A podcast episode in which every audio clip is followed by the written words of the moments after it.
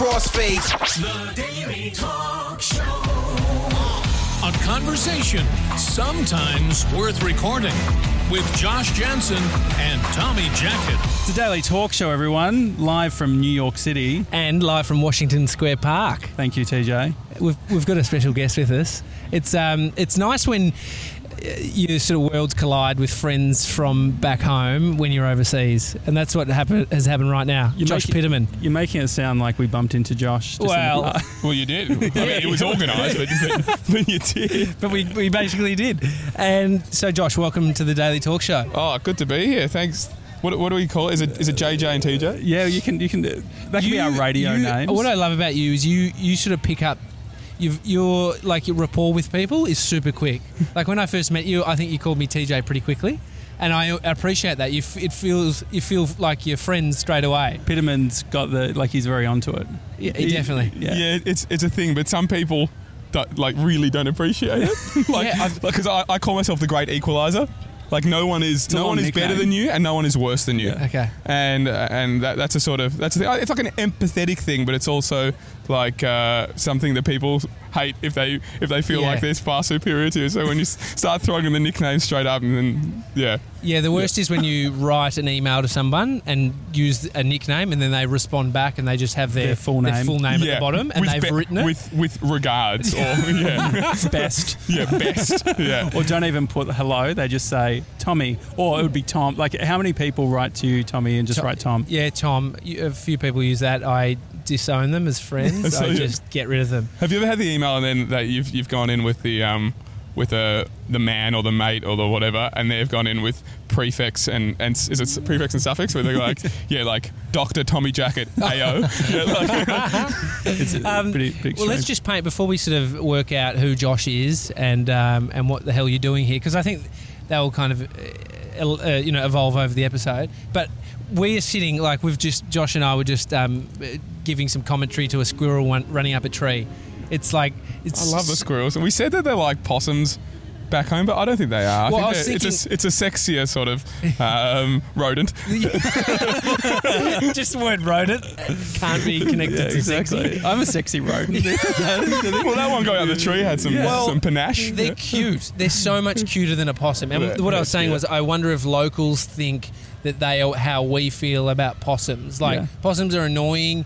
They eat your fruit. Yeah. They shit everywhere and they piss. Yeah, and, And- they and they sound like like an aggressive tiger out of out of your window at night. Yeah. yeah. I, I used to freak out when I was growing up about it. Like I was like some some large you know puma or cat is like is out my window. It just They- turns out they're possums having sex. Yeah, they can sound like babies Yeah. crying too.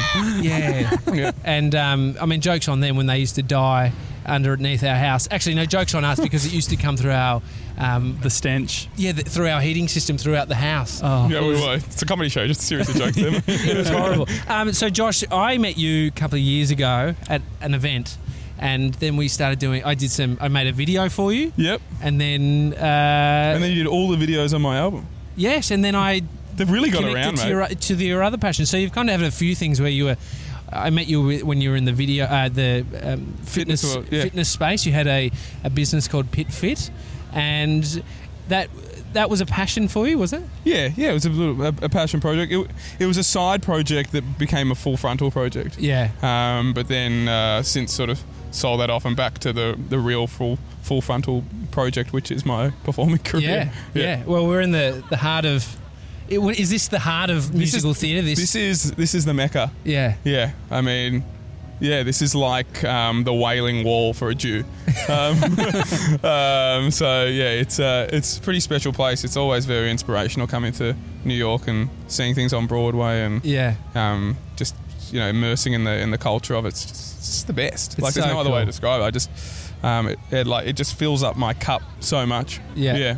So always What's the- come back from this. What's the big difference between sort of amateur theatre and because I guess everyone has to go through the whole sort of spectrum, starting off in school and then doing the sort of like how how What's the much of a difference yeah in the sense of like the vibe and the community because it does it just sort of like flow up do people just eventually I actually pro? think the community element of theatre, um, whether it be straight theatre or musical theatre, is um, sort of standard across the board. Yeah. There's something about doing theatre that um, it's a vulnerability, it's an openness, it's a sharing, it's a trust thing that that makes you have these wonderful friendships with people and um, and great pissy nights and great sing-alongs and um, you know people coming out and and sharing their sexual identities and so much goes on in those w- worlds regardless of whether it's high school amateur um, college or you know being, being on broadway Well, so, uh, so if you think so that's the wonderful thing about it Yeah. yeah, But the quality of talent, obviously, from uh, from my year eleven production of Yeah. Fame, playing Tyrone Jackson, uh, a black man, a white a white person playing a black man, so illegal, Yeah. and uh, to, to you know going off and doing things How do now they- how do- Broadway standard is. oh, How do they tackle that now? Does anyone play that character as Abs- a white person? You just it's just not on. Wasn't there that thing on um, Hey Hey It's Saturday? Yeah, yeah. Oh, I think was- that was like, and and Harry Connick was one of the judges, and I think he just w- walked off. He's just like, this is no, we cannot. This is wrong. Yeah, so people thought it was wrong back then, but it just wasn't. Hadn't that was made no, its that way was to that, Australia. that was sort of mid 2000 when it happened on Hey Hey. Yeah, it's been wrong Oh. everywhere else in the world for a lot of years. Yeah, yeah, yeah. Racist Aussies are like, oh yeah, we'll just blackface. yeah, until 2005. It yeah. blows my mind seeing people in footy clubs still doing that shit. It's Is it still happening? Do you not know, even if you don't quite understand the concept, don't you realize that you'll get beaten online for it? Yeah. Like Yeah. if that's all you're going to worry about is just how you're going to come across and if you're going to get a few hecklers, forget about the racist bit. It's Yeah. it's clearly racist. Yeah. Yeah. And the um, uh, most recently, there's the whole Serena Williams thing, and Oh all yeah, the- yeah. I mean, uh, I, I we don't really cover massive topics, so No, that's I about think- as I think far we as do when we're in New York, so let's- exactly. let's go I think for. Aussies, um, yeah, they they got a uh, a decent track record of, of being pretty racist. Yeah. Yeah. And when you when you travel internationally, um, yeah, you hear about it. Yeah. Like we, yeah, we, We- cop it. What is the rightly so. What is the observation? Yeah, we're you just think? it- absolute Yeah. racists. See you next Tuesdays. like, yeah, we're shockers. and what do you think it comes from? Because I feel like it's it's not from a malicious place or even thinking negatively towards people. It's just this sort of maybe I, I don't know where does it come larrikin, from? nonchalant sort of Yeah. carefree society No that we've got. mate. Like, yeah, everything's sort of a, a bit of a joke, and no one takes anything Yeah. too seriously. Even as I'm saying that, like my Aussie accent's just lifted up a notch. I just feel Yeah, like, yeah, yeah. yeah. I I just cracked a VB. I bought one. There's a one around the corner. I thought you were going to say I just cracked a fat. It's Um, our so- classic line of the Daily Talk Show. Didn't know you knew the tagline. We've got a lot of dick jokes on this show. There's been hundreds over Really? the episodes. Um, so I've got two Josh friends, Josh Piterman and Josh Janssen. One can sing and one can't sing. And you know what? It's the one that can't Jess, sing that one? actually sings more often. You sing a lot? Look, I do like to. Yeah, I like that belt he. out. no, no, should no. have I was to this meaning piano Josh. bar last I, night. do, I like a bit like I don't. I'm not much of a nightlife person, which I think is a good thing because otherwise karaoke would be a big part. But no, He's I the was sober guy at karaoke, which is the most weird thing. Yeah. Is that because you want to make sure that you're impeccable vocal health? exactly no. But I think that I was when I was uh, in high school. I was in a band with my brother. We were called Jake and the Fat Man. I used to weigh 120 kilos. I was about to say your name's not Jake, so yeah, work it out. And um, nearly every variety night, we would over over bake it. We'd do like ten minutes of a big melody of all. Uh, sorry, a medley, Medley?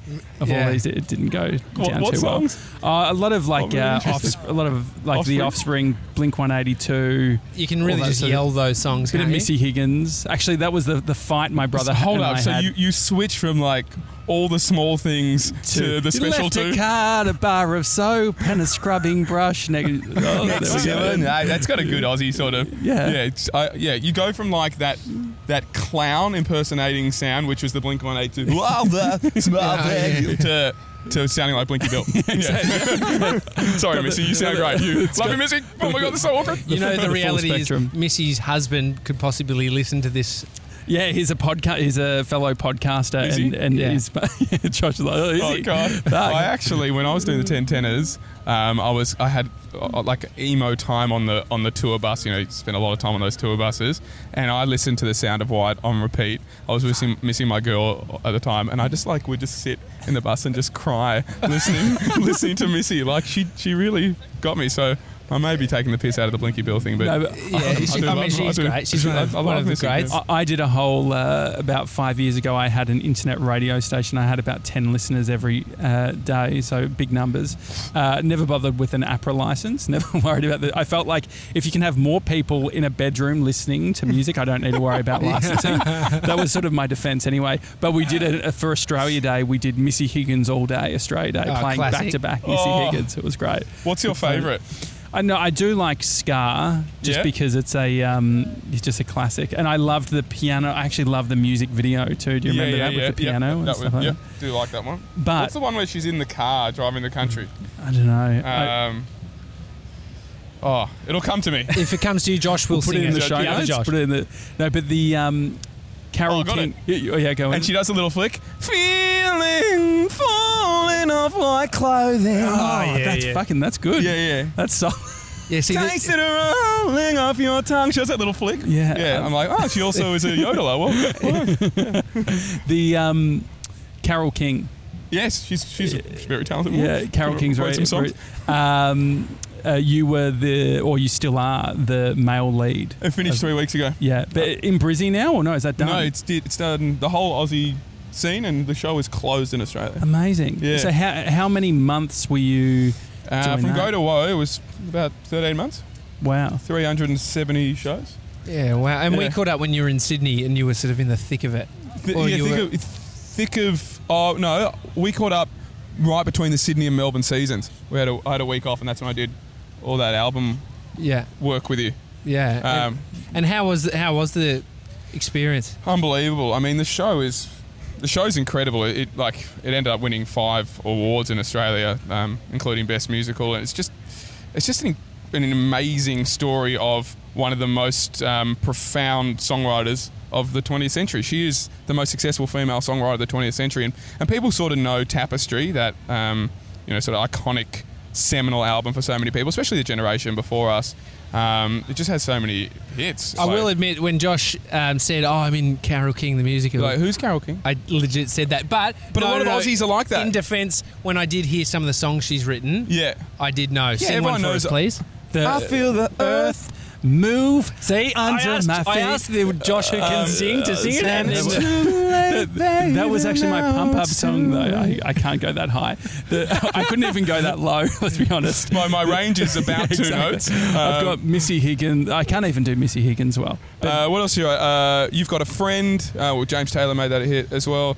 Um, Will you still love me tomorrow? I mean, there's just hit after hit. But what people sort of didn't know about her is before uh, '71, when Tapestry came out, her and her husband Gerry Goffin, her first husband, um, who you played? who I played, Yeah. um, wrote 50 top 40 hits together Wow. from 59 to 71. what makes Oh, it, you make me feel like a natural woman. Like that's like Yeah. the sort of the big one for How's that go? How's that go? Yeah. No, go. no, I just feel- Come on. go, Josh. feel like a natural? wo- Is it a natural? no, woman? no, that's not Is how it goes. But you saw it was there. You make me feel like a natural woman. Yeah, that's woman. Yeah, yeah, you got to do the, ba- that the. BBs. You, Yeah, like, yeah. I think that's you my- do both parts. You do the lead do- and the BBs. Look, I've, I've done it before. skilled. I, I harmonise my own voice. Can you actually? Can you live harmonise? Is that a thing? It's a um, uh, Him- Himalayan um, throat singing involves harmonizing. Yeah, it's like they make multiple sounds. You know who sort of does do it is um, Missy Higgins. you know what? I thought it. And I was like, you know what? I'm done with beating Missy, and you did it anyway. I think. uh, who, who's the um the, the beatboxer who um um, Joel was no, on American no, no, Australian American Idol. guy. Uh, oh, Razel. Razel, yeah, he does. yeah, if your mother only knew that. if you Oh, he beatboxes as well. You, He's so Is that- skilled. yeah, that's, like- that's literally. I'm it. pretty sure that I did do a few um, rehearsals for Jake and the Is, Fat is Man just to do isn't that. it um, cats and dogs? Yeah, but cats, I don't know what is that. Uh, Nah, I no, boots and cats. Boots and Kit was that the oh, oh, yes, yes. Isn't that that's what Siri does? If you ask Siri to beatbox, yeah, she does. She- Can she- do it right now? Beatboxing I'll was a. Hang on, I'm going to say. Um, can you beatbox? Here we go. Here's one I've been practicing boots and cats and boots and cats and boots and cats and boots and That's the cats. only Siri. fucking. That's the only thing Siri's good for. Yeah, trolling. Yeah, exactly. Yeah, otherwise she's a jokes. You know, but there's literally she can't really uh, tell you that much info.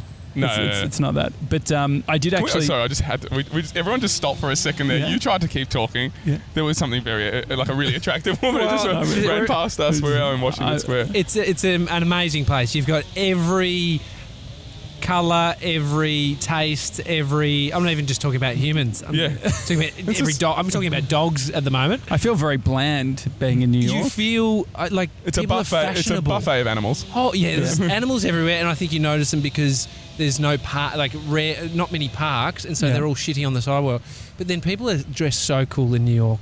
There's so many like the hair colors of people. Yeah, everyone's got that. Everyone's doing their thing, is what I sort of noticed Yeah. in New York, and and they feel like they can do it at whatever level they want to do it, and give zero fucks about Yeah. doing it. That's that's sort of like I s- like I see dudes down the down the street, like like just dancing on the street in the middle of the day, like with their headphones in. They're just like I just feel like. I need to express Yeah. my my life through This- the, the form of dance right is now. this is a perfect segue. And Brie, can you start filming?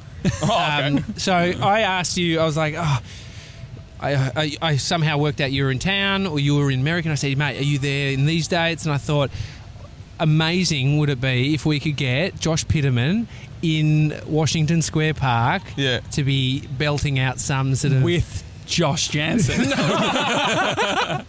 no, but what about the, so you released an album which I helped you make some videos for, Which would kick ass. mate. Well done, Yeah, High five. well done. Um, You've nailed it. for the So, it videos. was all, so the style was so. Are you are you a opera singer? Like, is that like the lead thing that you do? Is that yeah, so shtick? classical training is, is sort of was my foundation, my base, and then uh, they say if you have uh, a good enough feel and a good enough ear, and you listen to enough various music, you should have the technique to be able to motor into anything from from classical. It's like Yeah. yeah, uh, which isn't the case because. Um, I've tried to give it Snoop and Biggie, and it just doesn't work for me. Um, Better foundation than Jake and the Fat Man. To yeah, be better, honest. probably a better foundation of, than all the small things. Um, so yeah, that is my that is my foundation. What I, I love most, but yeah, as you can probably tell, I'm not one of those sort of standard, you know, fat opera singer quintessential vibes. Yeah. I, I grew up listening to just pop and, and rock, and so Yeah. I wanted to make an album that was classical m- music uh, with a really contemporary twist. What, Yeah. What's contemporary? What, what makes So- it contemporary? Well, the tracks on it are like Radiohead, Goo Goo Dolls, Yeah. um, so uh, Farnham, um, Christina Aguilera. Yeah. yeah, Um, and then on top of that, they're in Italian. yeah, so I translated some of them into Italian and Spanish, and then some are in English. And then I went over to Prague. I had this incredible opportunity through my connections doing the 10 tenors years ago to work with the Prague Philharmonic Orchestra. And so they are the orchestra on it. And, and then there's a, a pretty sick rock band led by John Foreman.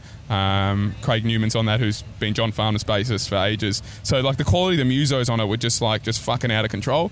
Um, and they made me sound good. They- so are you in the same room when they're when they're tracking the bass? Is that what you're saying? Tracking the bass? Oh, no, just putting down the bass. Okay, track, putting yeah. down Putting the bass down, track. Yeah. almost, Josh. Yeah, yeah. Um, I mean, I was in the, that. That was cool, but I, like I've been in you know rooms with um, you know with rhythm section, so you know bass, guitar, drums, piano. I've never been in a room with a 65 piece Philharmonic orchestra and singing along with them. That was Amazing. crazy. Crazy, Some of that crazy, vision that I was, I, was, I yeah, saw, cutting together like just nuts. Like yeah, and, and, and they're all, are- and it's their job. They just Yep. get together each day and pump out. Yeah, so they play um, at concert halls and whatever around, well, in Prague and around Europe, but they're session musicians as well. So they get hired by um, everyone from Susan Boyle, Paul Potts, um, Bocelli, uh, to, to put down the tracks to their albums. Like they've, they- you know, they've worked with the best. It's What is it? unbelievable. What's the lead instrument? Other than a like the percussion, like is that the lead? Is the is the no, the drum? conductor is probably Well, the, yeah, no, but as in, Lead. what because what I was thinking Wait, in an it's like- orchestra? yeah, in an orchestra, its like first violin is is your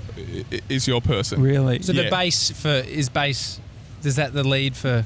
For a b- for a band. Yeah, Uh, probably keys. I don't know. With the rhythm section, if, if you're a drummer, you'll probably say I'm the most important. yeah, If yeah. You're the bass. You say I'm the most important. Keys will say they're the most important. All right, I want to bring us back on track because Okay, we've, great. we've veered Yeah, off. Now, yeah. you did a great intro to set up what I want you to do. Um, so, my thought when I spoke to you was like, okay, you're in New York. Let's do the podcast from Washington Square, Square. Park Yep. and get you to belt out something. Because I'm just it- looking like, at a chihuahua pissing. It's so funny. It legit is. Oh, mate, It's, tiny. is that Paris Hilton? It's, no, it's, not. It's very, it's very Um, small. it's literally smaller than the squirrel. yeah, it's, Can you just give us something? Because I'm sick of hearing Josh, who can't sing, sing on this podcast. We need someone who can sing. Did you have a favourite track? I'm, I hope we, you we listened were to it. We were listening to it on um, just before we got here. maybe Um, Hallelujah. no, Okay. no, no, no. It was the other one. Um, Wish. No. There's uh, what was Iris. it? Iris. Iris. Iris. I love. I love that. Oh, you pick the hard one. Um, or just pick one that you think you'll sound the best at. Or Scar by Missy Higgins. E non voglio il mondo mi veda e che non capirei bel perché e quando tutto perduto voglio solo tu sappia di me Round of applause. People are going crazy. People going quiet. Everyone's just looking at me like, oh, he's just a standard American freak. Uh, they sing everywhere. They do crazy things. So, um, yeah. No, everyone was looking around for a fat man because that voice they thought it was going to come from. I'm a- not a fat man, people. I'm not a fat man. I'm a Polish man. My T-shirt says it. yes. Yeah. So Polish Man is Okay, the, so it's clean segue to the Polish man Yeah, no, campaign. no, it's great. It's very good. So uh, this we're uh, start of October, getting start of October. What's the uh, Polish Man? Is this the first year you've been involved? Uh, not the first year I fundraised. Okay, yeah. This is the third year I fundraised, and I think they finally went, oh. Yeah, you can you can be an ambassador. Um, so uh, yeah, it was a no-brainer. Like it's such an incredible cause. For those people who don't know it, the the general crux of it is that, and, and it's just this blew my mind, and it always blows my mind. One child every five minutes in the world dies from violence, and and, and you know, much much more often than not, the perpetrators are men. Um, and it's just a sickening fact that, like, every time I sort of actually sit in that, like, you, you can't help but feel fucking ill. Like, it's Yeah. it's just wrong. Like, the world shouldn't have kids to f- that fear for their life all the time. Um, so we, a part of the fundraiser, we paint one nail on our hand, one represent the one in five, and uh, hopefully it sparks up conversation, which it has a lot in New York, and. Um, and Well, then we I- get people to start their own little fundraising campaigns or, or, or donate, and the money goes to, to the victims' families and, and to the communities to, to ensure that this sort of thing just, just ceases to exist in our world. I've seen about five blokes since being here with nail polish on, and it has nothing to do with the polish man. man, yeah. It's just we're in New York. Yeah, of course. And you hit, but one, no, these guys had like full finger, full Yeah. all the nails done. But yeah, it's definitely Do a, they have a, bit of um, what do they call it, bejazzle? You could. I, I remember seeing previous Polish uh, men have done that. They've gone a bit sort of bit Yeah. sparkly. gone um, I, a might, fake I, might, nail. I might try that. I think Yeah. uh, if you're if you're a performer, you, you, you sort of have license to get away with that. Yeah. So I might go for maybe a rainbow one or, or whatever. Do you, Um, do you feel that as a performer you have to sort of play like do you naturally play in this a certain area of sort of as a character? Or- Nah, no. Like, I mean, I'm a pretty um, out there, forward guy anyway, and I don't think that has anything to do with the fact that uh, as a as a sort of persona as an actor, it's just just um, how Yeah. I am. Well, I think you're you're high energy. I think when I when I first met But you don't you don't you don't watch me when I'm at home by myself. Uh, I've set up cameras that you don't know about. Uh, This is the time for me to tell you that. No, no, but I think like when I've observed you, like I do everybody, and I just mean seeing them and being around people. I I say like that like it's- TJ's trying to like play it down now. It's like, oh, as I said, as I observe you, it does sound. No, yeah, I sound, that sounds like it's like when you, You know, say. as I as I observe you, and, uh, I notice some of your Adam mannerisms, and I understand that I like maybe that you. Uh, like- oh, I that's like- quite that's a good, isn't great it? accent. Yeah. Reel that out more. It's got a lot of Australian politician about. no, but you're, you're high energy and you're, you're you're consistent in that. So it is just you. Because I think when you meet people that are high energy, you go, "Fuck, are they? Is this just them at one point, or are they going to Well, I be think most times different another time that you see them? Therefore, they're playing a character. Yeah, yeah, And you are just you. But it's not It's even a positive. performing, right? I think that like, I th- probably in the arts as well, mental health is such a fucking thing. Like the, the highs can be met with massive Yeah. lows. Have you experienced people that I like what, what I'm saying? Those people who are ball of energy, but that's not them all, always. One hundred percent. Yeah. And it's not anyone always. I, I, I got to say, like I, I have, I need to spend a lot of time alone.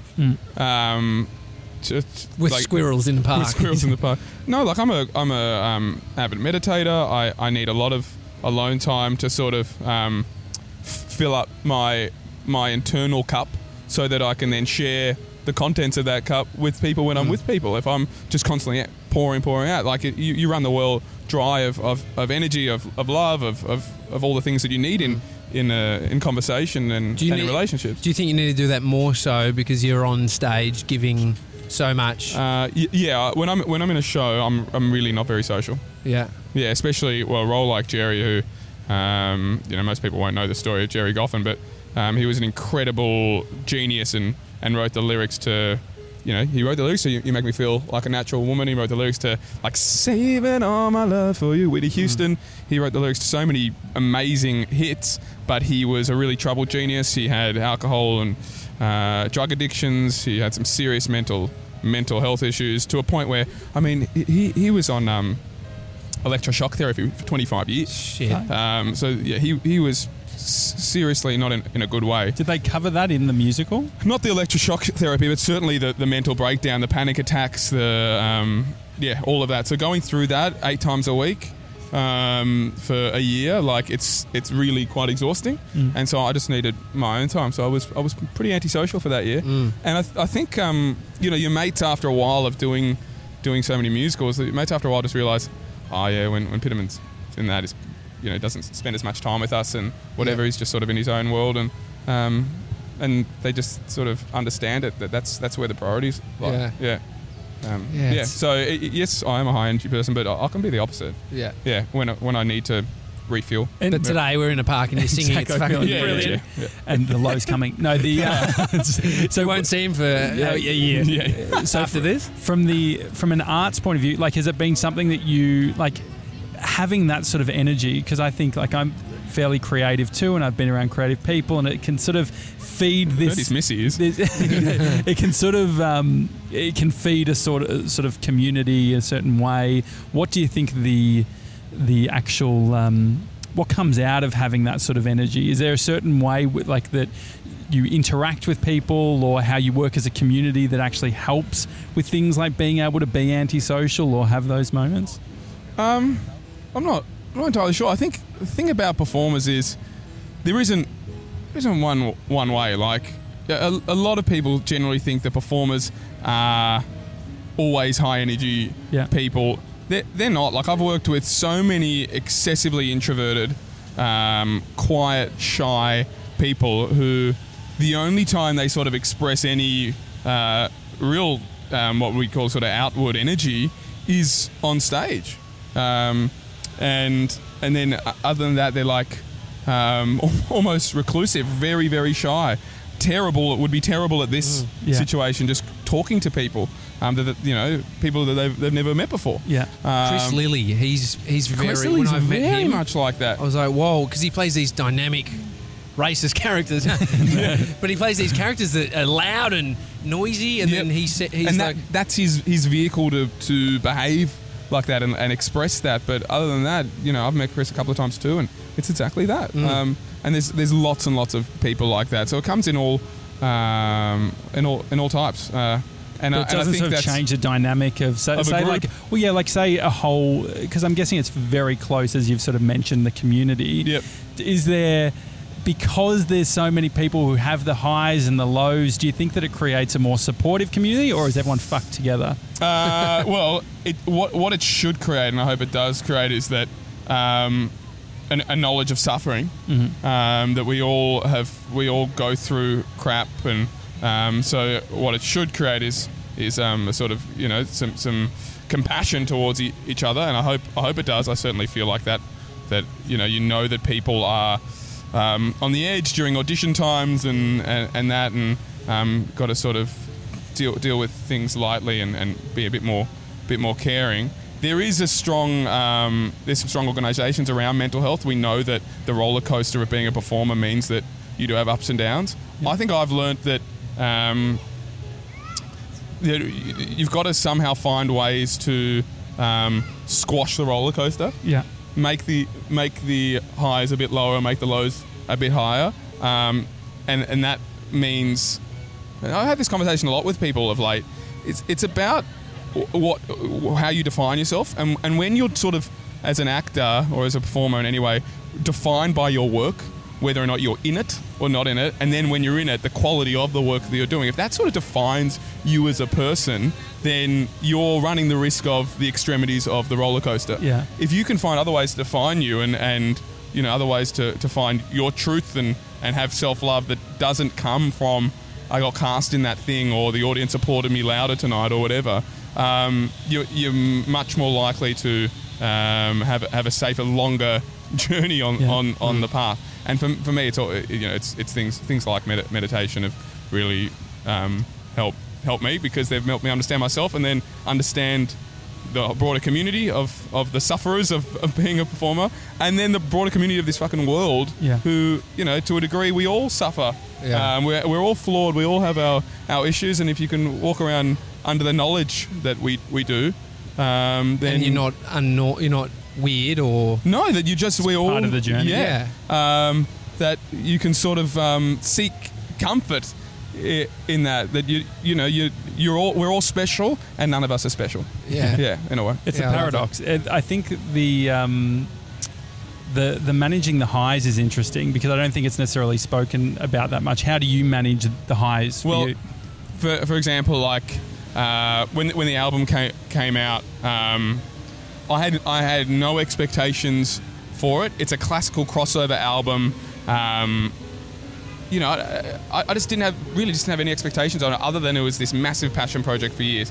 But then it went to number one on the ARIAs and number one on the iTunes charts. In, take in that the, Andre Rieu in in you know, in the in the classical world, and um, I like immediately I was like, like it was what the fuck, like Yeah. what the fuck, and, and I was just like, I, I got the call from uh, from the record label. It was about seven o'clock. And I was about to do a show at 7:30, and I was just screaming in my dressing room. No one came in. Um, I think just to until sell you start screaming like were you, fire, were you saying help or I was like, for attention. I was like literally going like a girl, like a little girl. Ah, what the fuck? What the fuck? What the actual fuck? Like I was like, yeah. I No like my one mum. comes in. No Open- one comes open in. the okay. door. Tried again. Yeah. just Piterman's, start um, throwing shit around. Just doing his thing. um, and uh, you know, he wanted to share it with the whole world, so he posted on social media. And then I was just like, cool, that was awesome. And, I, Yeah. and it, in that week post it, I, I immediately did some reflecting and went, what was my, what was the best part of this album? yeah. like uh, and the journey's still going with it but what was the best part i go it's actually the number one thing was a high for i don't know fi- 5 15 Yeah. 20 Yeah. minutes the best fucking part was being in the studio uh, with in prague and listening to the orchestra play the orchestrations and the music that we've spent the last half a decade creating because that moment when they played those first part iris the goo goo dolls track was the first one they played I, I just broke down. Like I was, it was so such an outpouring of, of emotion because you've been, ha- I've been hanging on to this stuff for so long, and it's been my baby and John Foreman's baby to a, a degree. Sort of the two of us working on this thing. Then it expanded out to maybe six or seven people working on it, and then suddenly this orchestra is creating the work. And like, Yeah. for me, that will be the most magical. Yeah, isn't But- it? The process is so rewarding, but yet the high from success of something, especially nowadays for everyone online, seeing Yep. numbers skyrocket and all this attention come, and it can fuck with your head. totally. But that that high is higher than the feeling of that lower, consistent, uh, uh, uh, like joy that you get from your creative craft. Yeah. And so it's it's it's really process versus result. Yeah. That's what it comes down to. I you think. You need to enjoy the process because if you're Yeah. say if you do like daily vlogging if you're vlogging every day and fucking hate that bit and only get the joy when it comes From out the numbers. Yeah. it it's it means Well, that why- you're only why going to it? have joy for like half an why, hour Why do it? And it's same with me. If I'm if I'm you know p- waiting for the applause at the end of the number or at the end of the show and actually don't like doing the show hmm. at all, or waiting for th- an album to go number one but don't like singing or don't like the creative process. Well, there's no point in doing it. It's not art. There's Yeah. no. Yeah. There's actually no art in it. Well, here's a question for you. Do you think, like, because I haven't met many people that are uh, doing something consistently that are doing it only for numbers, because I think the thing that they're doing is actually too hard to do if you're not passionate about it. Yeah. So, have you? Do you think there are actually people that do it strictly for the number, but are do, actually doing something hard, like? Vi- people who make videos daily, that's a hard thing to do. Yeah. Yep. So, I, I, you know what? I think if you ask anyone who's in any of those worlds, and pretty much pretty much any any any career that involves a, a level of passion, they'll, they'll tell you that the process is the most important. But if they truly sort of uh, analyze daily situations, are the uh, in that analyzing are they sort of going, hang on, I'm I'm I'm more results driven than process driven. Yeah. I don't actually. I'm actually not that present in what I'm doing. I'm I'm outcome based. I'm trying to get that email sent. I'm trying to get um, that document finished and signed. Like they're not actually in the process of, of writing it and, and enjoying it. Or It's like not, health and fitness, right? Like, are you doing it because you, You want the abs, Yep. or are Yeah. you doing it because you enjoy the, the process? feeling. Yeah, yeah, And, and it's exactly the same thing. So Which you're is- saying I shouldn't want abs? Because I want abs. um, yeah, I I know. I mean, I love abs, but I don't like the process. yeah, and I love, I love, so. I love when I have abs too, and you go, "Fuck, I worked, I worked really hard for that, and here's the result of it." But if I fucking hated the eight week transformation thing that I did, Yeah. well then, there's no, there's no, Yeah, there's no yeah. longevity, there's no sustainability. Well, if you if you love going and lifting weights five days a week, because uh, you'll probably get abs at some point. Yeah. If you just yeah, Just from the doing of it. Yeah. Um, Did you get a sense when you said I saw those number uh, number one and I and you got all that high you know, emotional state Yeah. happening? Were you like, okay, hang on, maybe I need to think I- about the process? I was more? very much no, no, not at all, because I loved that process. But I was, I'm, I've become very aware the older I get of those highs because there've been some great moments in my career, um, and I, I'm much more like, all right, let's celebrate this. Let's have a fucking great night out that's about this, and then let's let's move on and move forward to the next moment Mm. in in my life. Um, and, and that was that was really it. I think you have to have this, the celebrations, or else, Yeah. um, you know, you, you- you're not really experiencing it in a way. Yeah, I find I don't actually celebrate enough.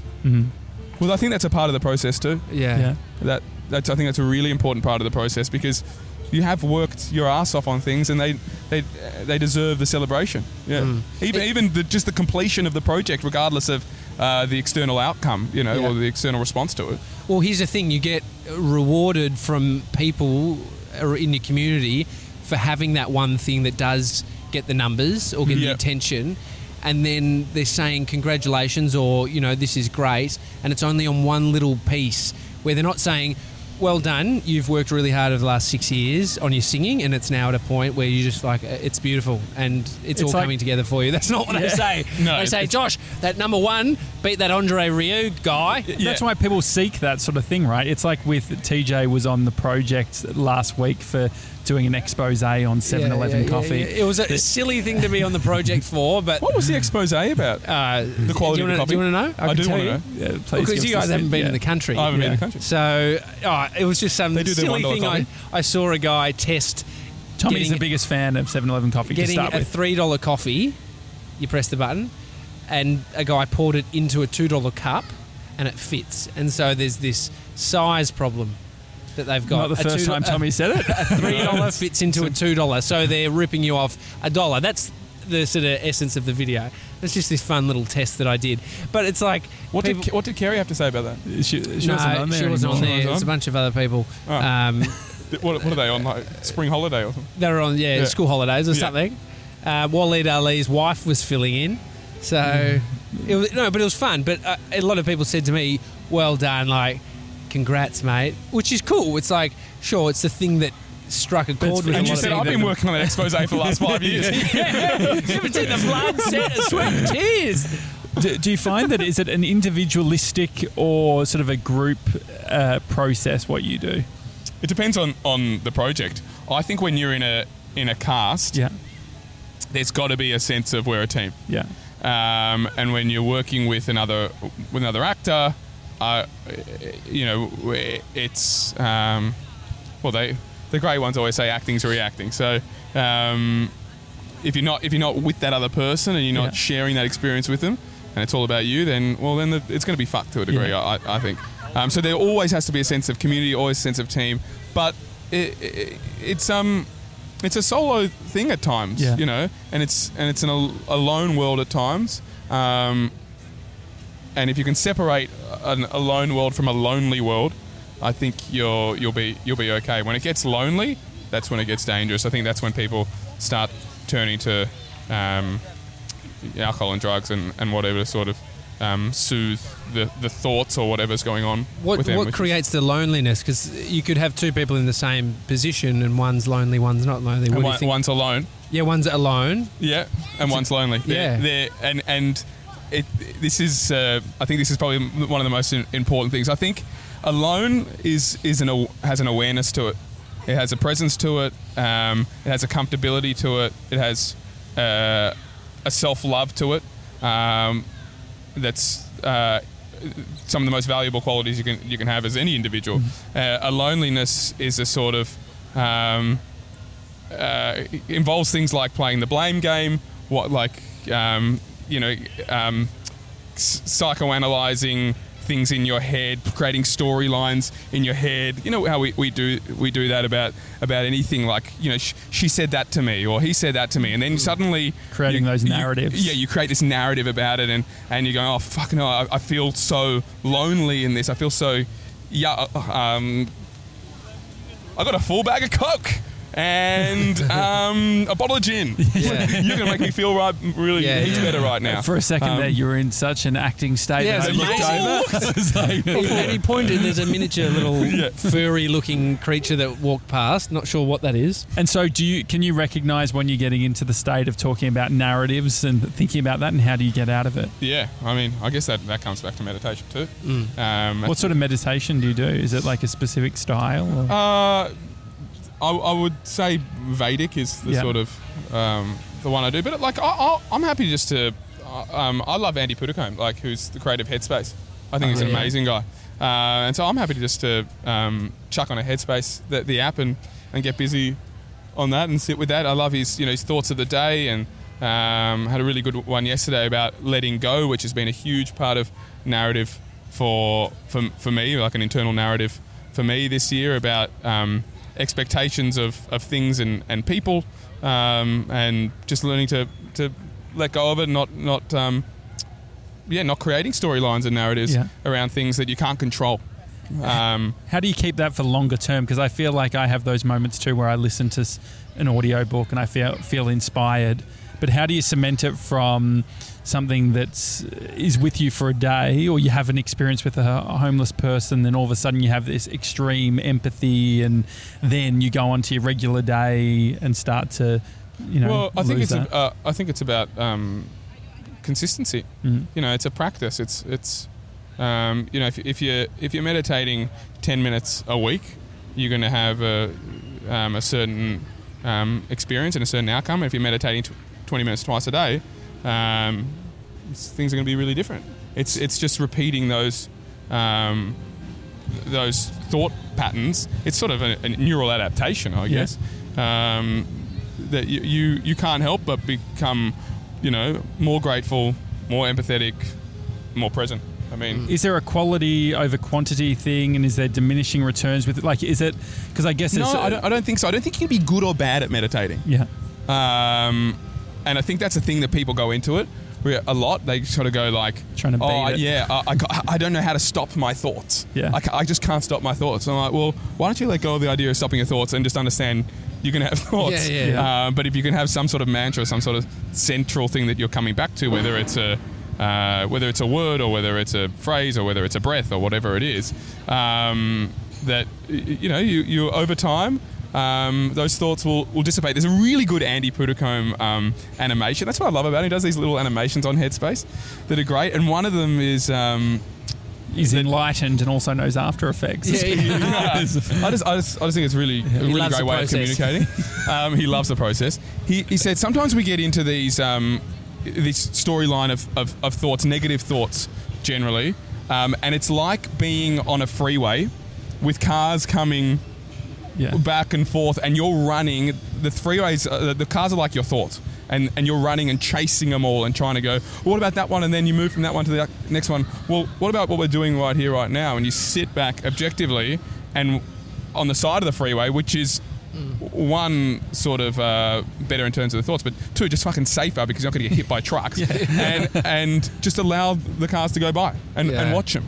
And that's basically what it is. Is go, you watch the thoughts go by, and you come back to your central thing, and over time, those thoughts sort of dissipate a little bit, and or you learn to not um, engage in them as much.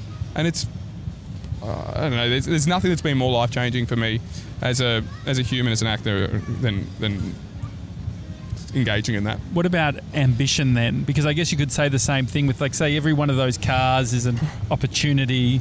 Yep. You know, how do you control ambition? Is is ambition something that needs to be kept in check, or do you find that like you're better? Because I find sometimes that when I forget about something, when I pull away from it, when I stop trying so hard, it actually starts to, to come, come to. towards. That's exactly what this one was was, Yeah. was about yesterday. This this letting go is is that you, you try and try and chase something and, and you work out it's like you become more confused or it's not coming to you and then you, you let it go and it, and it comes to you. Like, Yeah. Is it too Uh, much focus on something? so I you think focus I think on it's actually outcome? like fo- focus on outcome or uh, a lack of clarity Mm. in your thought when you're chasing cars. Um, Great track. yeah, great, it's just- great track. very good. Um, How's it go? To it. Oh, I was It really wasn't hoping really- the other Josh sang it. Which Josh?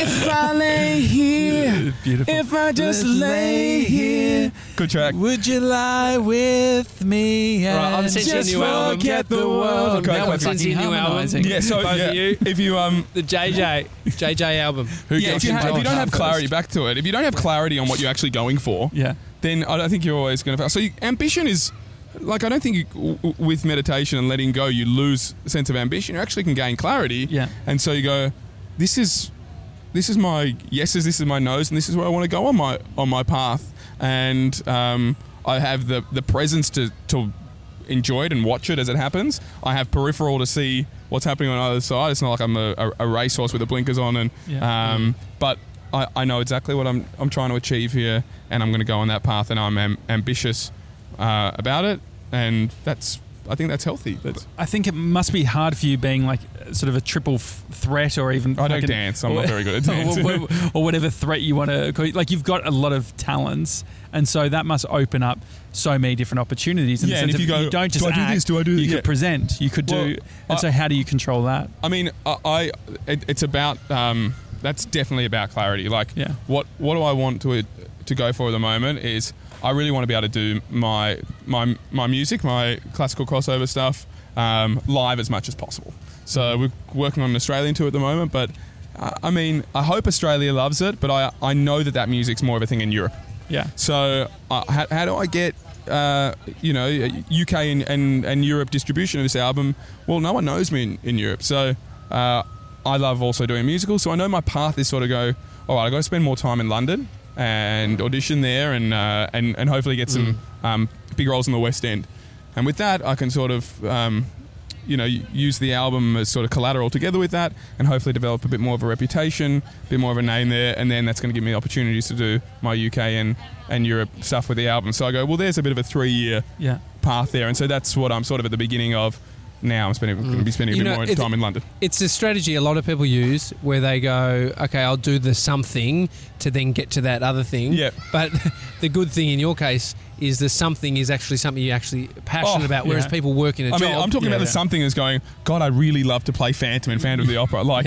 That's not a something. yeah, yeah, that's it's, like, it's huge, and it's Still part of Plan A. It's, it's a Yeah, part, yeah, yeah, yeah. It's all a part of it. I think But- where people feel so unfulfilled is when they are just an accountant. No um, diss to accountants, but if you hate it Yeah. and you're only doing it to, because of something, if something, you're an accountant at the radio station hoping to get on air, Yeah, it's probably Yeah. You're probably in the wrong. or yeah. you're going, look, I can, uh, I can sing, I can sing in these few styles. I could go down that track or that, and I also like musicals, and I, but I also like TV and film, Yeah. and I also like hosting, and I, like you just got. Yes, it's good to have your finger in pies, but suddenly you, are you're spreading yourself too thin, I think, and you go, I can't actually do any of this well. Yeah. I can, but I can do a lot of things. So contemporary opera isn't the biggest market. In, you know, you're not turning on FM No, radio and hearing it. How do you navigate and decide around things where it's like actually deciding to go down the path of having a niche? Having a niche.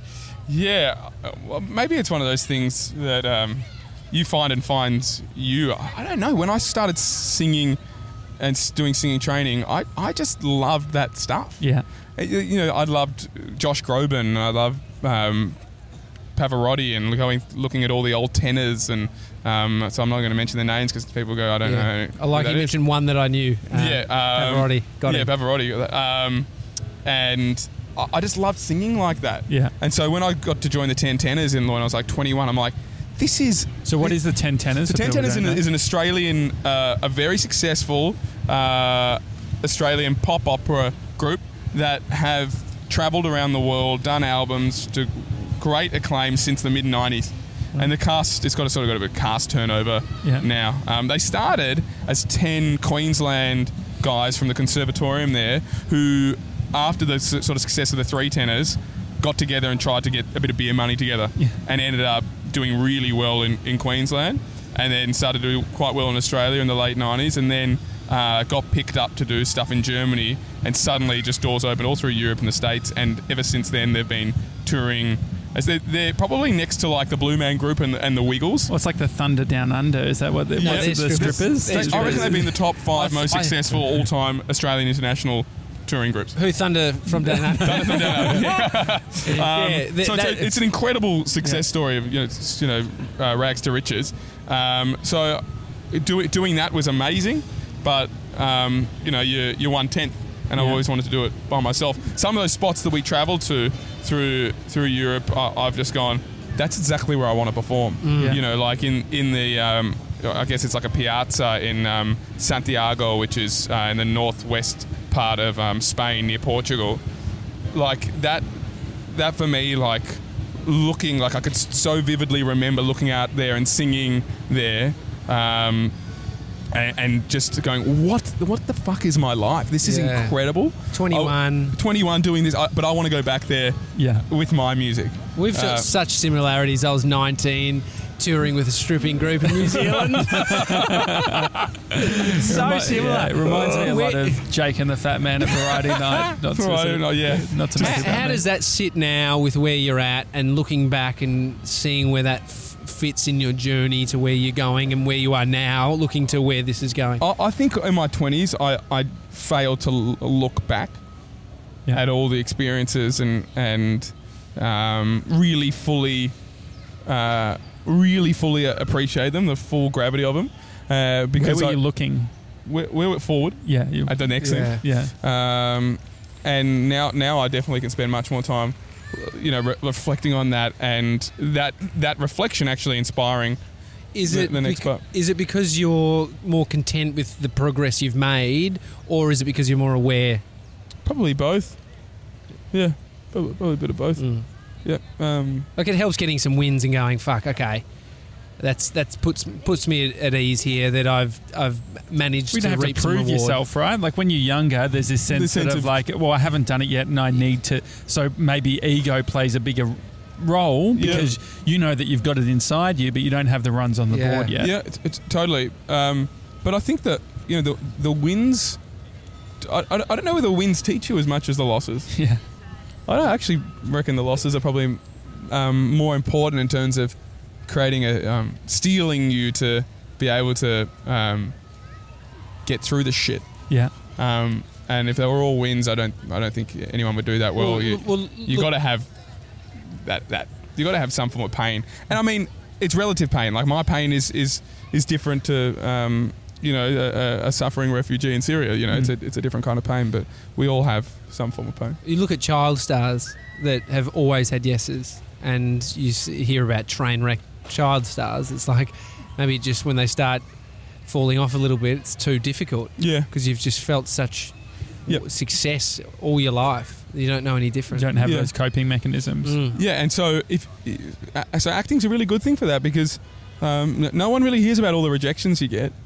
Um, but like pretty much most weeks I'll, I'll or, or months I'll, I'll be up for something whether it's an ad or um, a TV thing or send through a self tape or do an audition for something and you don't get it Yeah. Yeah. uh, and learning how to just go not emotionally attached to it like we are talking about saying before like not allowing that to sort of define Yeah. me like um, just go well I'm still talented Mm. that that just wasn't right for me maybe they were looking for the blonde guy or maybe um, I just didn't suit that role my vibe's not the vibe they want that, Yeah. that's cool doesn't mean I'm shit What has been something that you've uh, sort of a rejection or sort of a trip that you've had or you've fallen over? What that's been a big lesson for you? Has there been any real key ones? Um, Yeah, I, I, I've always my my bee in my bonnet. I guess it's still a bee in my bonnet. I always wanted to do Les Mis. Yeah. Um, so in 2012, I moved over to London um, and um, auditioned for it straight away. And they said, "Oh yeah, come back for a callback." And did a callback and didn't hear much. And then it was coming out to Australia, and so I I, uh, I went over, I went back to Australia to do uh, sort of the final rounds of the auditions, and um, and they, they go, well, we've seen you. It's the same creative team, so we've seen you twice already. We don't need to see you again for these initial stages. Come for towards the end. So went towards the end and and and didn't get it. And I've always not just thought of myself as that role in that show. Growing up through uni and whatever, I'm like, I am that role, and I am perfect for that, and I will play that. And so to go, no, you're not, you're not right for it, was like, I just couldn't understand it. And it just sat with me so ugly for so, so many months. I mean, how old was it? Was yeah, probably five or six years ago, um, and I, I just couldn't understand it. That um, and and what you do is you start the conversations with people. You talk about the auditions with with mates and and you know have that thing of like creating storylines about what Yeah. they were hypothesizing the creative team and you go down these these tracks about things and and these are conversations hypotheses conversations that last 45 minutes to an hour I'm like it's all fabricated stuff in, in my head and in the head of my friends or, or whatever about and that comes from like uh, we say that we've got a good gut instinct and we know these things. We, we, we don't know what other people are Yeah, thinking. Like- 100%. Yeah, and, and we say it in order to um, g- allow ourselves to come to, to ease with, with, with it or to place blame. Yeah. And on it. when at the end of the day, I I am responsible for the, a, a huge component of it. yeah. The the fact that I wasn't right for it. I wasn't the.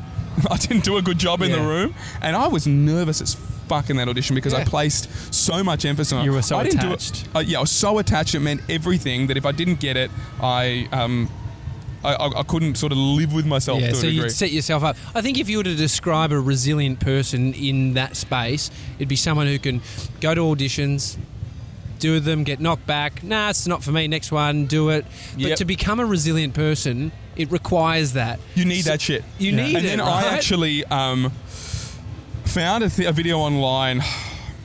Probably two and a half years ago of Bryan Cranston. Do you know Bryan Cranston yeah, from Breaking, Breaking, Bad, Bad? main Oh, yes, character yes, of Breaking Yes, Bad. and Josh. Modern Family. Yeah. Uh, uh, not Modern Family. Um, Malcolm yeah, in the Middle. Malcolm in the Middle. Um, Good show. and he, he said the problem with actors is they're going in to an audition trying to get a job, yeah.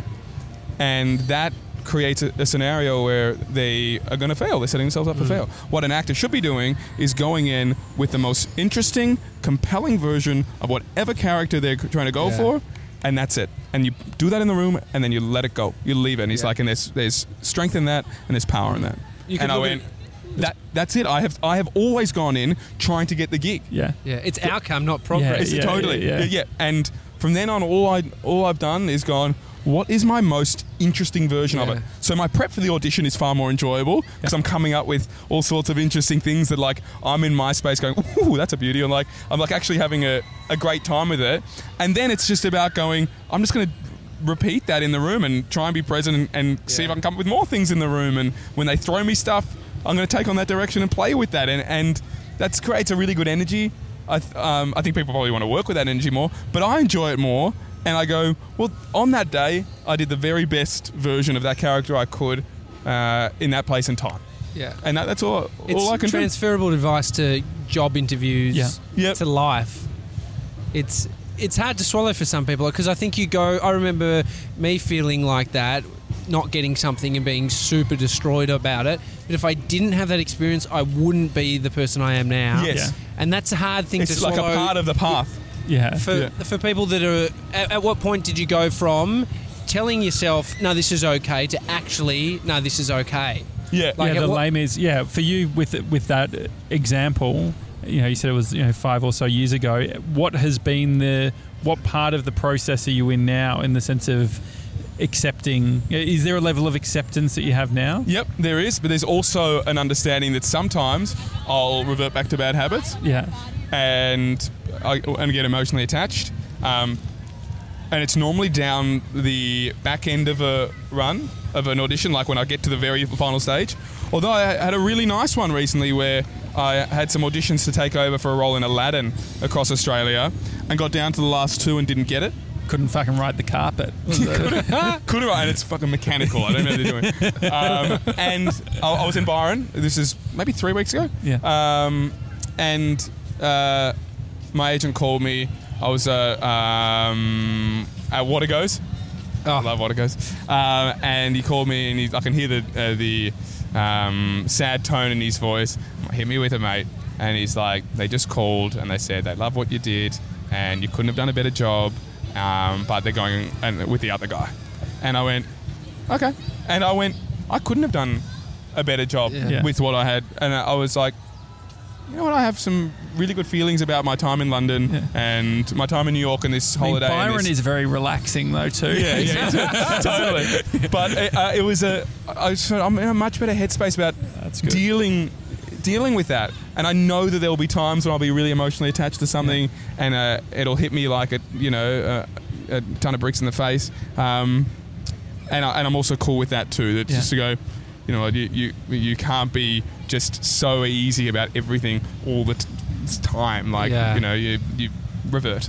But that's, Well, that's too. speaking with our mate uh, Reese Mitchell, who's an Australian actor, talking about how you can be entrepreneurial Yep. as an actor with the idea that your job is basically getting picked for things. How do you find it when it comes to performing? How do you sort of manage being entrepreneurial? Because you did Pit Fit, you were Yeah, like yeah, you yeah. actually had Oh. a crack and did business. Yep, and I think I've always been someone. If you ask any of my sort of mates in the biz, they'll say he's very business. Yeah. Uh, and I've al- always been like, always hustled for gigs when I'm out of work. I mean, trying to get corporate gigs or um, singing an anthem at an event or whatever it is, just to like pay the bills. I've always hustled really hard for that, um, and had a s- supportive um, community. Like, you know, uh, I'm, I'm Jewish and I would say Jewish. I'm not like hardcore. The ish is prominent, uh, uh, but the Jewish community in Melbourne has been really supportive of that, and always you know booked me for something or whatever. And that that Does a lot of bar mitzvahs. does Have you done a lot of bar mitzvahs? No, no, no, never bar mitzvahs and weddings, just like events and whatever. Um, so I've always hustled hard for, for those sort of things. Um, But at the end of the day, I the the work is business is a part of it. That's why it's called show business. Mm. But the art is primary. And if you're all business and no art, Yeah. then you're stuffed. But it, sometimes if you're all art and no business, Yeah. you sort of stuff too because it's, it's all good and well doing some amazing work but if you're playing to you know your living room then no, no one's seen it Yeah. so um, I, I think you got to you got to strike a balance or surround like if you don't have that business head Surround and you just with you surround, yeah really yeah. good people who, who can can help you with that Yeah. The Yeah. anthem thing, like singing at an event, I feel like that's one of the s- scariest thing someone could do. Like whenever I've been at a, at a, a stadium and you Yep. see someone singing the anthem, that's sort of like if people are scared of public speaking, That- then this is the epitome Yeah. of like fear. because you can't do it well you can only do it badly Yeah. Well, Like- it's, it's not the original. like like when was the last time you, you heard god i came from that aussie National- that yeah. socceroos game anthem Yeah. it was all about the anthem he, w she was it, it was just this vocal performance that Yeah. that blew me away. What about the score? Oh, I don't remember the, the football. just remember the anthem. It never happens. You only get people who stuffed it up, forgot the lyrics, or you know what? Went to the second verse of Advance Australia. who, for- who did the American one really poorly? Um, There's not Mariah. Carey. No, no, someone. um, from Black Eyed Peas. oh yes, Fergie. Fergie. Fergie. She Just butchered it. butchered it. I got. A, there's a great one of Michael Bolton she started. butchering it. She started with "Let's get it started." That's. A, good- I don't know many references, so I'm really impressed by that because Black Eyed Peas did that Yeah, song. yeah. Let's get it started. yeah, perfect. Um, so yes, it's it's so scary what doing it. preparation do you do? Well, you, you just do what you can. The thing is, there's a Remember lot of the words. there's so much external stuff that can go wrong, and it's generally sound Lyrics.com.au. sound related. Ah, of course. So, what, firstly, the sound bounces around the stadium, and you get like you know the. Uh, the delay of Yeah. hearing the, the, Oh. the sound coming back, and also uh, everyone singing out of time. Um, so, so that's that's you have in-ear You got piece? your in ears, Yeah. but more often than not, they don't work. Yeah. So I had one uh, start of this year was the SCG, um, the test, the Yeah. fifth fifth test, and um, and it just we we had two sound checks the day before, both at, at like 6 a.m. outrageous times to come in and sing for a sound check because you got to come in before anyone starts working or the members come in or whatever. Yeah. So in ears, beautiful. Work a treat. Yeah. Can hear the track. Oh, so lovely. Can't hear any of the thing around the stadium. Get to the to the gig and standing on the sideline. In ears working? No, I can't hear a thing. Are you serious? Absolutely can't hear a thing. Uh, All right, we'll keep working on that. Okay, well, You just stay work there and have a panic attack. Yep. Two minutes go down. How are those in ears? Still can't hear a thing. All right. 30 seconds to go. We're on in 30. Um, what about the in ears? Oh, they're not working. No, they're absolutely not working. Can't, Oh, no. Yeah, like, can't hear a thing. So, like, I'm like, get them working. It's not going to happen, mate. You're going to have to go with, Oh, uh, with no. the, the fold back. So, Fuck off. so you got the fold back, the wedges in front of you. Yeah. Um, so you but have you to can pull your in ears out. pull your in ears out, work with the wedges, and it's it's just about, you know, you, you know how you can focus on a sound Yeah. like there's a million sounds in here, but you can focus on one. Yeah. That's what you have to do. You just have to get your ears attuned to that and just shut out everything else. And Luckily, um, Josh Janssen was in the audience singing and In time. in time, and, and he worked he was my reference point.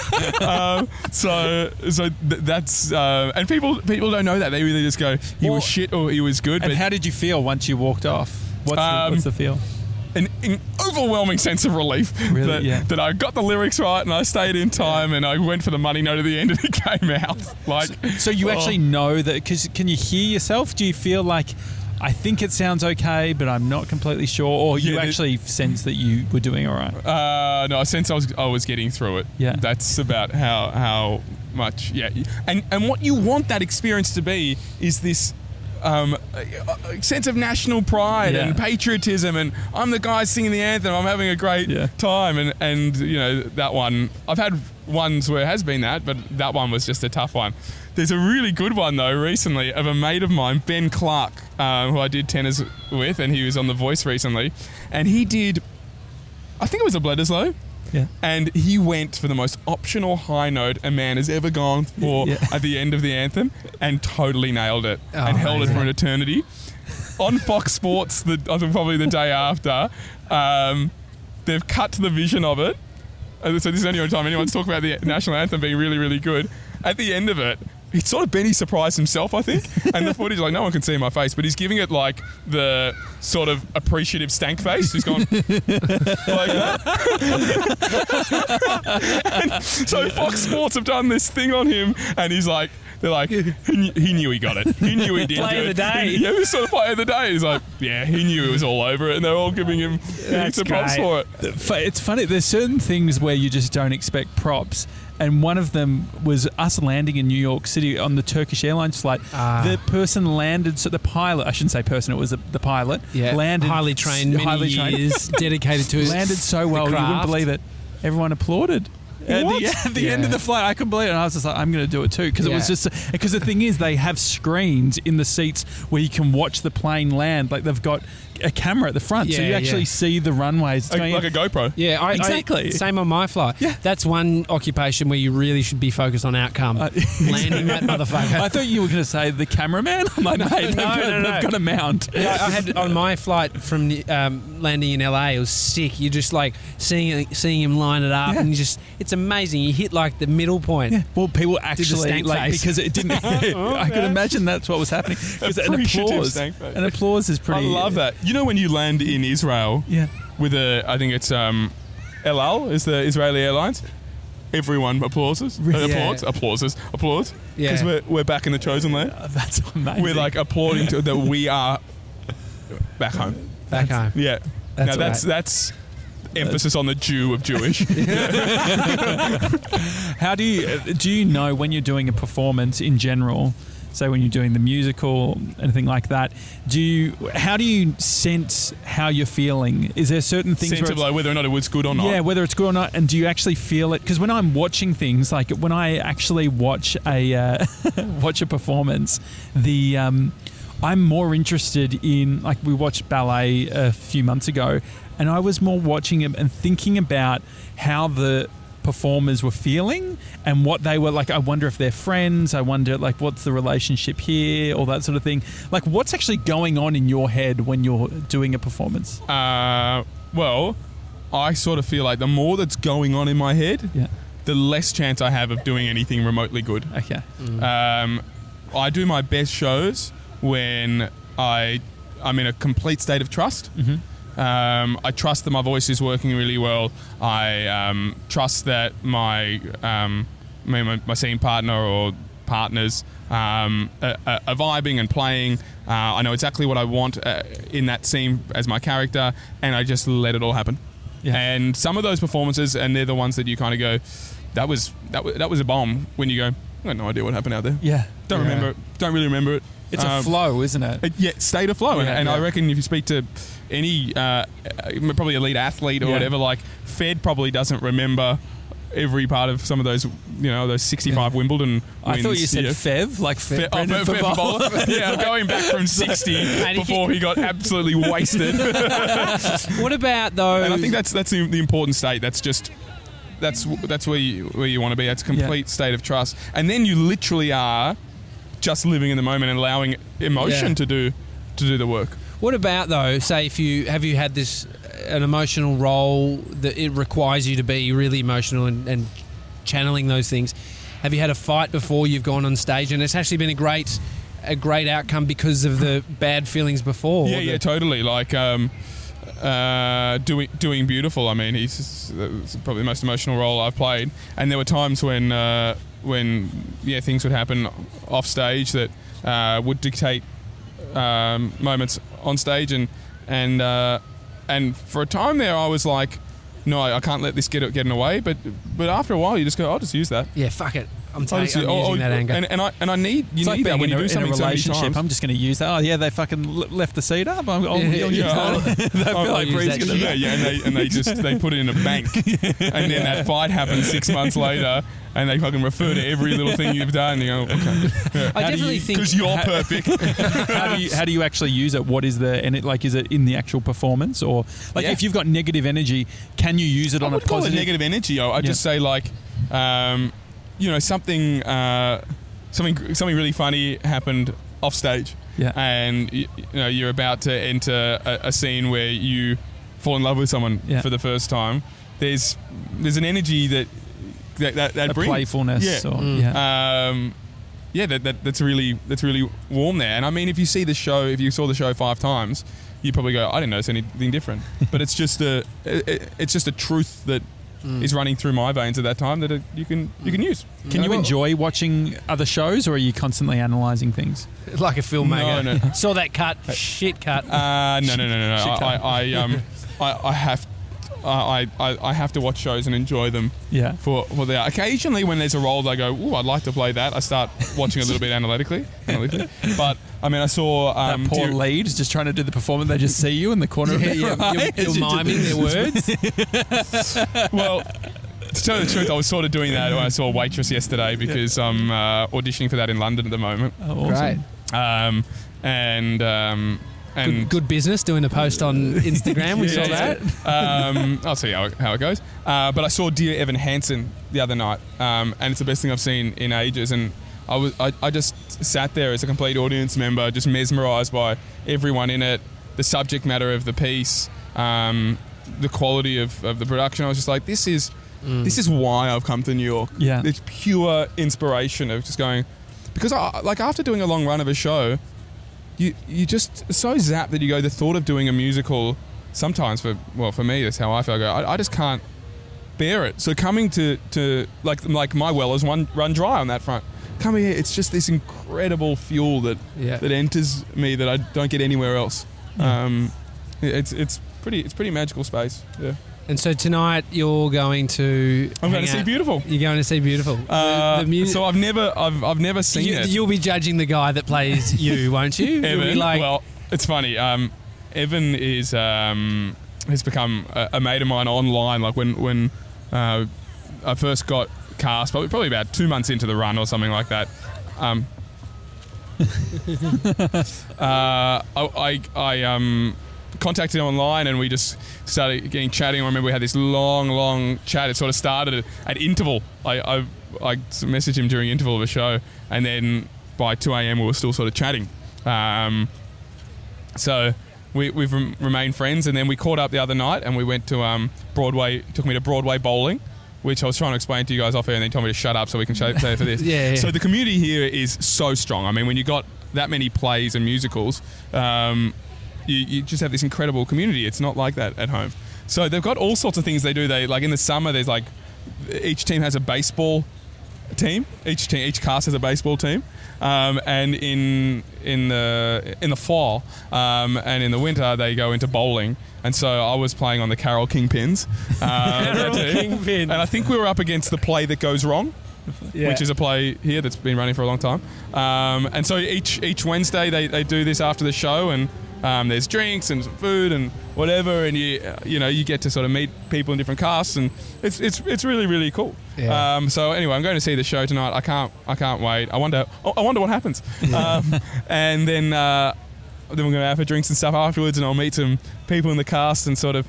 Um, which I did the other day, but more, and I'll, I'll, you know, it's just interesting to share experiences um, because you know, no, even though it's the same show, no two experiences will will be the same. So I I think you- you'll have an appreciation for it because you know Oh. exactly what goes into Yeah, totally every And, second. and Evan did say, "He's like, I'm, I'm gonna have to like, you know, do big vocal warm ups and like being like on my best game." I'm like, "No, mate, I'm not gonna be there, Judgy McJudgeson you." All the while going, "I'm gonna have my binoculars." no, I, I, I, I just don't need to be like that. I just want to appreciate it, and um, yeah. he's he's a great guy, and I spent time with Chilina, who plays. Well, she's on a break at the moment, but she uh, she plays Carol. I had lunch with her and went out for drinks with her the other night. Um, and um, yeah, beautiful, beautiful energy and just great, great human. So when when you know someone well, I, or when I know someone well, I don't go into a show um, looking to pick them apart. I go in sort of wanting to do the best job and being Yeah. super uber proud of them for that job. Um, so yeah, yeah. How can we be be- a better audience to musicals? And how to can you be a better audience Yeah. to, to musicals? Um, stop heckling? number one. have you had a heckler? Oh yeah, in Beautiful I had heckles because he's such he's such an asshole to her. Um, Gee, that's you know you're doing a good job if you've got a heckler. Dude, it's a I had- play, dude. It's not real. Yeah. I had real a guy in fucking the front front row. We've got some serious pumping going on, some music. Um, A lot of and had people a- in New had a- York he had a walk around do-rag s- on, Yeah. and I love any any guy who has a do rag. I just think it's the sickest thing. He's thing. getting it done. What is it? What's Uh, a do? What's a heckler? do? yeah, a heckler- Oh, do-rag. the, the headpiece. Is it like okay? Yes, yes, yes. Um, it's beyond a um, what's what's the other one called? beanie? Bandana. It's beyond, beyond a bandana. yeah, it full, Um, covers the full head yeah. usually. Yeah, so I had a guy in the front row once. There's, there's just this scene where he's cheated on her a couple of times, and she she catches him really and uh, knocks on the door of the apartment of the woman he's sleeping with, and she comes out and she said, "Is Gerry here?" She- The woman goes, "No," and then Gerry walks out and he's like, "Is it the food?" Oh, Oh, no. it's Carol. Um, and uh, when that happened, I stood at the doorway, and the guy in the front row goes. Oh, you're a fucking dickhead. Do you reckon he meant it? He was like, "Shit, did that come out?" Just so in the So that was that was a brilliant one. I had a woman in. Did it have a reaction from the rest of the audience? Do you remember?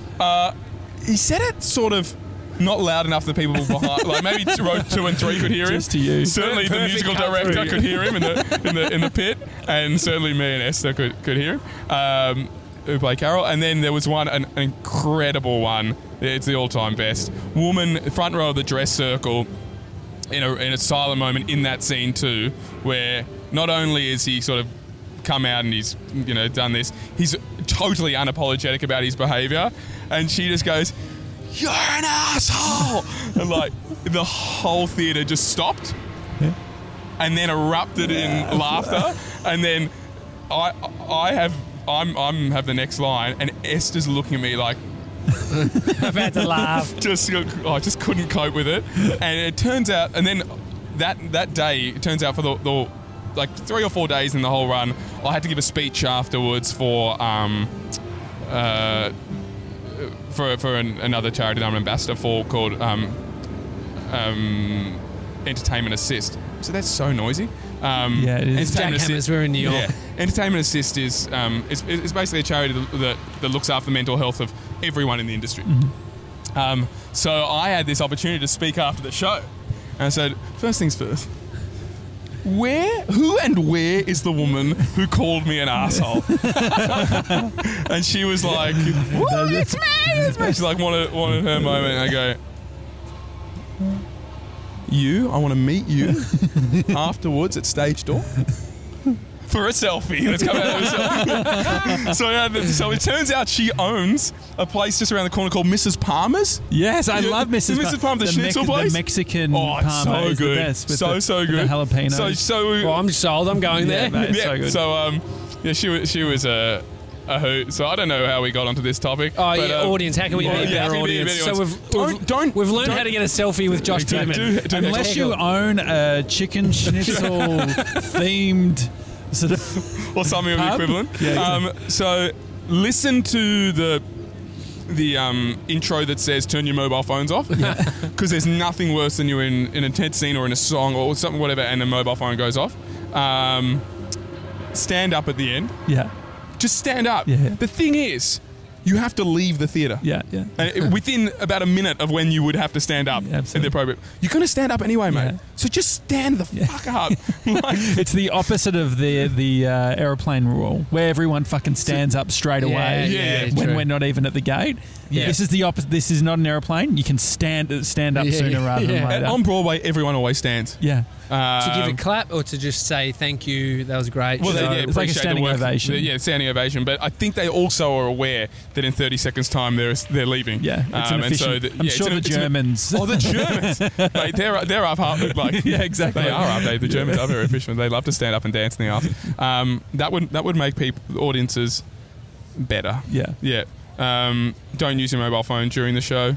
That's that's another one. yeah, because um, you could. Does that throw you when you're seeing people in there? Like, are you the face lit up. are you doing your head in? Like, oh, is this person even give a shit? Yeah, I you know. If it's an emergency or whatever, I totally understand it. But if you just It's like, hard to get that context. if you're just honestly. there looking at the at the gram yeah, or the facey, yeah, um, I must be really boring. yeah. like I must be doing a terrible job. I think it reflects more on the audience of like, and also the day and age that we're in, where it's like people don't even realize that Yeah. they're doing it. Right? They're checking this totally. shit. Yeah. Well, I've had a few a few chats to performers here about um, the sort of future of the business. Yeah. Wh- Where, where's it going? And I did see something on the West End last week called Six, which was amazing, but it was 75 minutes, um, no no intermission. It's a long time. no, that's short. No, that's it? short. I mean, it's short? like normally it's a, normally, like, I couldn't oh, hold, mate, I- normally- I couldn't hold normally an hour and an, uh, fifteen. The hour last 45. musical that Tommy went to was actually the ones where the school, you know, they have the school performances and the the uh, the actors can't like do the. Tour. Have you actually ever done that? The tour where the actors go to schools and they do like a performance on bullying. Oh yeah, yeah, yeah. That's right. they go. They're they're short. They're short. sort of, sort of like um, was it was it Henry the giraffe? Uh, yeah, Who used to come. Yes. Uh, no, Henry? uh, what was his name? Um, Harold. Harold, Harold. Harold, the- Harold the giraffe. Right, He's Harold's done. yeah. He's done. When I was in New Zealand, I saw the Harold, um, like a, a big- Funeral. No, no. well, they're, they're all dead now, but there was a place with all of the vans of Harold over Oh, there. But it's all done. Is that I when you were heard- stripping? no, no, no. No. That was actually recently when I was there with my wife and baby. Okay. a lot different No, times. So, but they're not. It's not short like a little school performance. Like No, no. a- so like normal. it's normally uh, two and a half hours with intermission. So uh, uh, normally a 70 minute act and a 60 minute act and a 20 minute intermission. Mm-hmm. So to go just one through with 75 minutes as a sort of Mm. new thing is basically because they're just going. Um, people don't have the attention span. yeah. totally. Oh, Got 100%. To get back to. It's a long time. I mean, the only reason I wouldn't look at my phone is because I paid so much money to be there. That's half the time. I wouldn't want to. I want to get my money's worth. But the other So I'm thing about that focused, is what shit I'm or not. what I'm interested in is uh, a producer's going to go. All right, well, the cost of that ticket is 70 percent of the cost of a normal running musical because uh, you know you're only there for 75 minutes. But can them can we then do a 2 p.m., 6 p.m., and 8:30 Oh, they want Yeah. the money or 9 p.m. or like can we, is that how Do we do it is going to be good for the industry? Um, well, if it means that we go from doing eight performances a week to doing 12 or 13, Yeah. um, uh, I, I'm I'm, I'm sort of scared about where that where that can go. I thought you were going to say I'm going on strike. Yeah, I, I just I just don't want it to be like the performer can be an absolute robot. Yeah. yeah. Yeah. Becomes a bit of a eight- well, eight a week. There's a day. What day are you doing two? What day is that? That's a Uh, Saturday. Wednesdays and Saturdays. Yeah. yeah. Wednesday. Wow. Um, so yeah, so that, that already is a, a lot to do, eight a week for a year or two years or how many years people do it for. But um, uh, yeah, I, I have scary thoughts about the, the 12, 13, workload. 14 show week. Well, the amount of energy it just takes, you'd all, you'd just have to have a revolving door of talent, wouldn't you? Yeah, you, you'd want to have some shows off a Yeah. week. Yeah. Awesome. Josh Piterman, mate, thank you for uh, spending your time in New York City just to hang out with us and Mate, do so some good. I love people that. watching. You know what? we got we got to a lot of stuff there. Yeah, you know this this got this podcast is that whole essence of what you said: progress versus outcome. The Yeah. progress, like us doing this and going through the energy of the the show, if we want to call it that. Yeah. It is called the Daily Talk Show, so I will call it the show. But you do, you feel different energies. You're singing one minute, like we've Oh, gone through so much. Yeah. It's great. Awesome. Enjoy the rest of your trip, mate. And what, so what's next? You're off to London or I'm, Melbourne? to, I'm actually or- off to Italy Oh, awesome. uh, for 12 days. Sick. Horrible. Uh, horrible. It'll be hideous. Uh, you guys have just been there. Yeah. Um, and I can't wait because I've never been to Italy, Italy as an adult. Oh, really? Um, I, I think I was eight or something when I went, and I'm just exploring and um, and hopefully falling in love in every city. Yeah. Like I like I want to have that like fantasy of like pray, buongiorno, and then like sort of like singing Italian to her, and she sort of everything happens in slow mo, and there's a vineyard in the distance, all that kind of stuff. So I hope that ha- I'm in five cities, so I hope that happens five times. Um, and then I'm back to London for a few weeks for some more auditions and stuff. Awesome. Yeah. Thanks, mate. It's the Daily Talk Show. Hi at the Daily Talk Show if you want to send us an email, or you can check out our Reddit too, reddit.com forward slash r forward slash the Daily Talk Show. Have a good one. See you guys. Thanks, guys.